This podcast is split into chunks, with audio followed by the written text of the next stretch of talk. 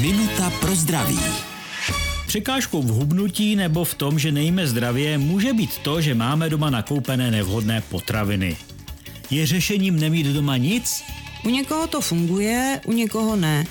U někoho je potom ta frustrace taková, že nevydrží, dojde hladový do obchodu a naopak to ještě přežene s nákupem i okamžitým přejedením.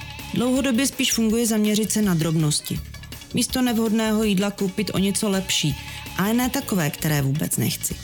Například místo salámu šunku s vysokým obsahem masa. Místo tučného síra méně tučný.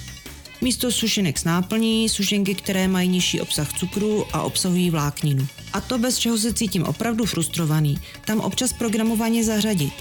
Ale v malém množství, třeba za odměnu. Minutu pro zdraví pro vás připravila doktorka Irena Zimenová. Věnujte denně minutu svému zdraví. Může vám prodloužit život o celé roky.